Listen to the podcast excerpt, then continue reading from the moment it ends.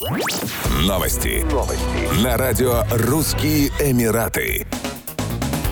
Власти Объединенных Арабских Эмиратов приняли решение ввести безвизовый режим для владельцев грузинских паспортов, говорится в заявлении посольства Грузии в ОАЭ. До сих пор безвизовым режимом в ОАЭ пользовались только обладатели дипломатических и служебных паспортов Грузии. По итогам переговоров власти Объединенных Арабских Эмиратов приняли положительное решение об установлении безвизового режима для въезда в страну владельцев обычных грузинских паспортов, говорится в заявлении. Безвизовый режим вступит в силу после завершения соответствующих процедур. Посольство опубликует информацию информацию о конкретной дате вступления в силу нового визового режима, говорится в заявлении. Как отмечают дипломаты, это решение является еще одним показателем положительной динамики развития двусторонних отношений между Грузией и ОАЭ. Страны установили дипломатические отношения 20 октября 1992 года.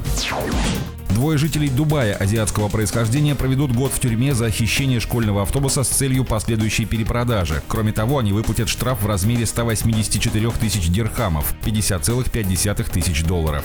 Как говорится в материалах дела, обвиняемые обнаружили автобус, который долгое время оставался без присмотра и был легкой мишенью для угонщиков. Подельники решили похитить его и продать в автосалон в Шардже, где работал один из преступников. За автобус обвиняемые выручили 34 тысячи дирхамов. Как отметили в полиции, угнанное транспортное средство оказалось легко вычислить с помощью GPS после того, как владелец заявил о его пропаже. На допросе преступники признались, что похитили автобус и подделали документы о его регистрации.